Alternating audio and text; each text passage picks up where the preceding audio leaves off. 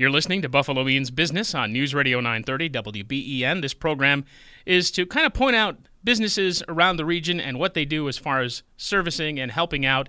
And one of those that we have not talked to, at least not in the time that I've been doing the program, but we will today, is Sunnking. And Adam Shine is the vice president of Sunnking, joining us here to talk about what it is that they do. First of all, uh, welcome, of course. Thanks for having me, Randy. I appreciate it. And Sunnking, describe what the business is.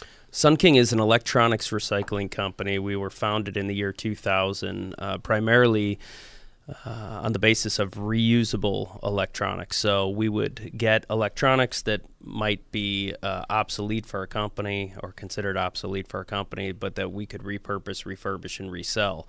Over the years, our volume has grown such that we are far more into recycling than we are reuse and resale now. I would say that reuse and resale account for about 10% of our business and recycling about 90% of our business. So, uh, over the years, as we've grown, as New York State came out with uh, legislation to make residents uh, have free and convenient recycling, our role has sort of grown in the recycling sector. And in terms of what you recycle, uh, certain things that you do and don't accept, I would imagine. There are, and that's an interesting question. Typically, we say anything with a cord or circuit board. So, if it's got batteries, if it's got a cord that it plugs into the wall, uh, it's something that we recycle. You'd be amazed if you came into our facility. Our headquarters are in uh, just outside of Rochester in Brockport, 204,000 square foot facility, packed to the gills with all sorts of different electronics. We do also have a facility here in Buffalo and also a satellite facility in Syracuse. But we get things that are not just your traditional computer or monitor. We get shoes that light up, you know, the kids' shoes that light up. We get those. We have to remove the batteries from them. It's a, a difficult and very tedious process. Uh, we get lab equipment, medical equipment. Uh, so it's not just what people think of uh, in terms of a cell phone or a computer. It's it's much more than that. Uh, the only things we really don't accept are those that have some sort of oil contained inside or any other fluid or refrigerant or something that's pressurized. Uh, for instance, we wouldn't take a propane tank, right, because it's pressurized, and uh, if it goes through our process, it could could have uh, yeah. bad impact, bad in, bad consequences. That's for exactly. Sure. Now you meant headquarters in Brockport, and your reach extends to Buffalo here and beyond as well. It does, yeah. So we do some stuff down into Pennsylvania. Uh, we do some stuff uh, much further north uh, in New York State uh, the Fort Drum area we service as an example. Uh, and we are looking at expansion outside of the state of New York. Right now, our focus has been New York. That's where we got our start. And uh, we are one of, uh, if not the largest in New York State in terms of recycling, in terms of the pounds that we handle.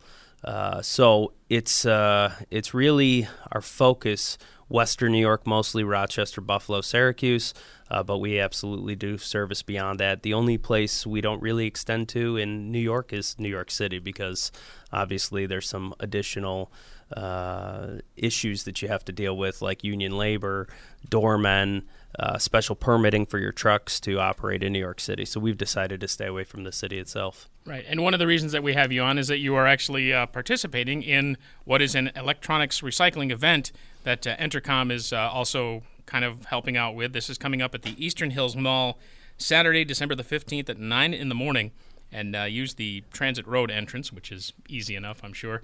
And uh, what are they going to see? Like a big bin, a big truck, uh, a couple trucks? Yeah. So traditionally, uh, first of all, we're very excited to partner with Entercom on this, and uh, and we're very excited with the radio. Uh, piece of it, the advertising, to see you know sort of what the impact is on traffic. we've done a lot of these events. We typically do about 20 to 25 a year.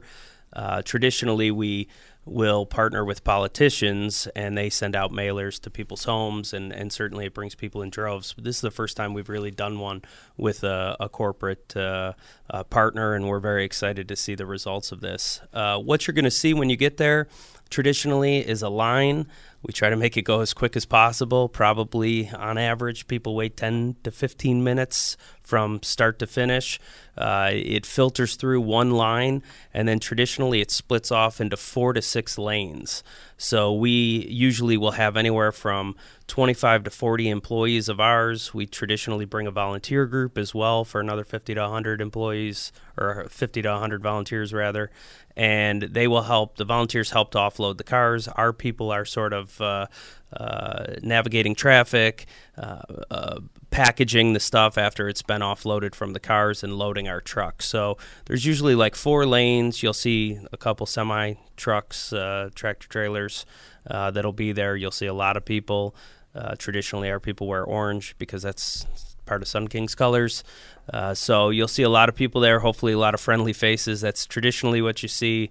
Uh, people will offload your car for you as you drive through. They'll package it. Uh, the idea is people don't even need to get out of their car. They drive through. We we pull the stuff out, and they continue on their way. So we try to make it as simple and efficient as possible. Easy enough. We're talking with Adam Shine, Vice President of Sunnking. This is Buffalo Means Business on News Radio 930 WBEN. And uh, skip back to uh, at the beginning. You had mentioned that uh, the kind of the mission, the focus of what you do at Sunnking has changed a little bit, where you used to collect it and kind of repurpose things. What does happen to what you get? Uh, first of all, there has to be some disassembly required. I'm guessing. Yeah, that's a great question. So. Uh, as I did mention at the beginning, we tr- do try to repurpose. Repurpose and, and, reuse is actually the best form of recycling when you can use something for its intended purpose. However, uh, with technology advancing such as it is nowadays, it's very difficult to do. So, as I mentioned, about 90% of what comes into our facility actually does get uh, recycled one of two ways either through a manual process or an automated process. So, depending on what the item is, as an example, cathode ray tubes, which are the old tube televisions, those we can't put through an automated process because there's lead uh, dust that would be uh, pr- pr- present from the the glass tube itself. So we actually send that through a line where it's it's basically like a, a demanufacturing line. One guy takes the the back off, the next guy pops the uh, copper yoke off the back, the next guy takes the uh, band, the stainless steel band off, the next guy pulls the low grade circuit board off, and then you're left with just the glass. And there's two types of glass there. There's leaded and non-leaded glass, which is the the panel and the funnel. So the panel is what you watch, the funnel is the back portion and something like that has to go through this manual process. We then have other things that come in and they go through more of an automated automated process. They go through a shredder, uh, which sizes the material down, makes it smaller. Then it goes through a ring mill. The idea behind the ring mill is that there's a screen on it, and once it gets to a certain size, it'll fall through the screen. Uh, and usually it's liberated at that point. So a piece of steel will be separated from a piece of uh, plastic, as an example, um, that comes through the, the item. An example of something we would shred would be a DVD player or a stereo receiver, or in some cases, laptops we're shredding. Um, so ultimately, we shred those and then we send those off to a refinery to precious to recover any of the precious metals. Um, the uh, the other thing that I want to point out that's very important to listeners is what happens to the data, right? So every almost every item now, at least a PC, a laptop, a phone, contains uh, data on it. So when we bring those devices in, we are certified to a standard called R2, which stands for Responsible Recycling. A big portion of that standard is data control, data management, data sanitation. So when those items come in, the very first thing that happens is they get received, they go through a sort process. During that process, we take out any hard drive, any data containing material. If it's less than uh, like 250 uh, gigabytes, uh, it'll go immediately to get shred. If it's more than 250 gigabytes, we will try to sanitize it through a, a wiping process that meets the Department of Defense specifications. Uh, it's an overwrite process essentially. It turns all the data to zeros on the drive, so no data is, is contained. We have an outside company audit this process.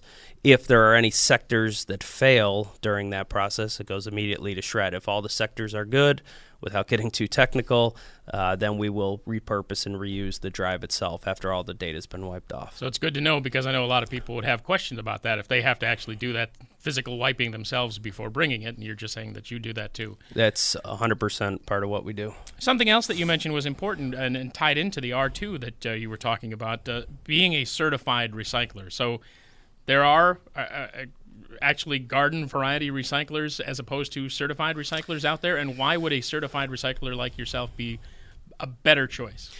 Yeah, it's uh, it, it's definitely something that has come up uh, often uh, in the past few years. Is there are concerns with exporting, mostly exporting materials. What is happening to the electronics that you are recycling? There are toxins in this material. They have to be handled in a certain way. There are very few barriers to entry to get into the recycling business. What we do, uh, there's not much that's special, there's not much that's proprietary. Uh, we try to provide the best service to our customers, and we have made, uh, you know, we've made an investment in going out and getting certified to a standard. And what that's what that means is that we are doing things specifically that the standard requests us to do. So that means we audit every downstream. So when we send any material out of our facility, because keep in mind, we are dismantling material down to its original, um, you know, uh, item. So whether it's aluminum or copper or circuit boards, we are not melting at our facility. We are then sending to somebody who will melt or further process before melting. So we are required through the standard to audit every single downstream. Uh, what that means is where we're sending it to, where they ultimately send it to. So we know the very last home of that item, whether it go into a furnace and get remelted. At that point, it's considered end of life.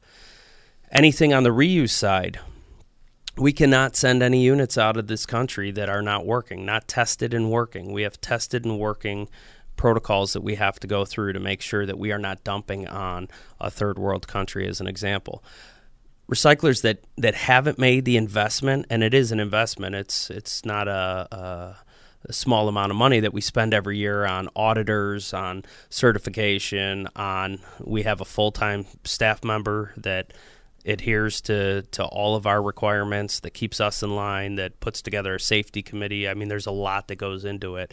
If you have a company that's not willing to invest those those funds into their business, you have to question what they're doing uh, with the material when it comes in. And there have been many people found, not to point out anybody in particular, but there have been people found that have been exporting material that shouldn't be exported. There have been companies, uh, even in New York State, that have, have actually buried CRT televisions. They've charged a fee for them and then buried them in their yard uh, and have been caught doing so. So it's it's very important that you work with somebody who's certified and uh, you know, somebody like uh, R2 or E-Steward certification certainly are, are the two that are uh, really known in our industry. And that ties in with this electronics recycling event, again, coming up Eastern Hills Mall Saturday, December the 15th at 9 a.m., and we'll have more on this in the upcoming segment. But speak to the community involvement from Sunnking's standpoint on this and, and similar events. Sure. So, uh, we we love it. It's uh, it's something that we do that 99% of the time people say thank you for doing this, and and that really feels good uh, from from our standpoint. Obviously, you know sometimes these events can get a little out of hand, and you know you'll have the one guy that'll complain about it having to wait or or you know not liking. Uh, whatever, but uh, but 99% of the people really appreciate it, enjoy it are happy to come out, uh, thankful that we're doing something. Uh, it's it's like I say all the time. Typically, uh, the residential uh, equipment that we get is so old because you use it till it dies. At least in my case, I use it till it dies. Then it'll sit in my basement for ten years, and then my wife will finally say, "Get this out of here." And so, without having a place to go like these events people really don't know what to do. There's a major problem with education on the electronic side. People are not sure what to do uh, with their electronics. So when they have these opportunities, and these opportunities really, we've been doing them, these events for better than 10 years now. But the landscape changed a little bit because in 2010, New York State put an e-waste uh, law into uh, effect that said free and convenient recycling must be provided to residents and manufacturers are supposed to pay for it. So Sony, Dell, HP, those companies that manufacture new units are supposed to pay for those to be recycled. So we have partnerships with them. They love it because it looks good on them we love it because we live in these communities, and uh, I don't want this stuff to enter our waste stream. Um, you know, I have I have children. I don't want lead in the water table, as an example. Um, so I think it's very important that we do these, and uh, as I mentioned, we're very happy to do it with Entercom, and I know it's part of their One Thing sustainability program initiative. And I think uh, I think it's a great message. If everybody does one thing a day to make this world a better place, I think uh, I think we can all really make a change. And big for personal health and safety by uh, re- reusing and getting these things out of uh, circulation. So. Absolutely.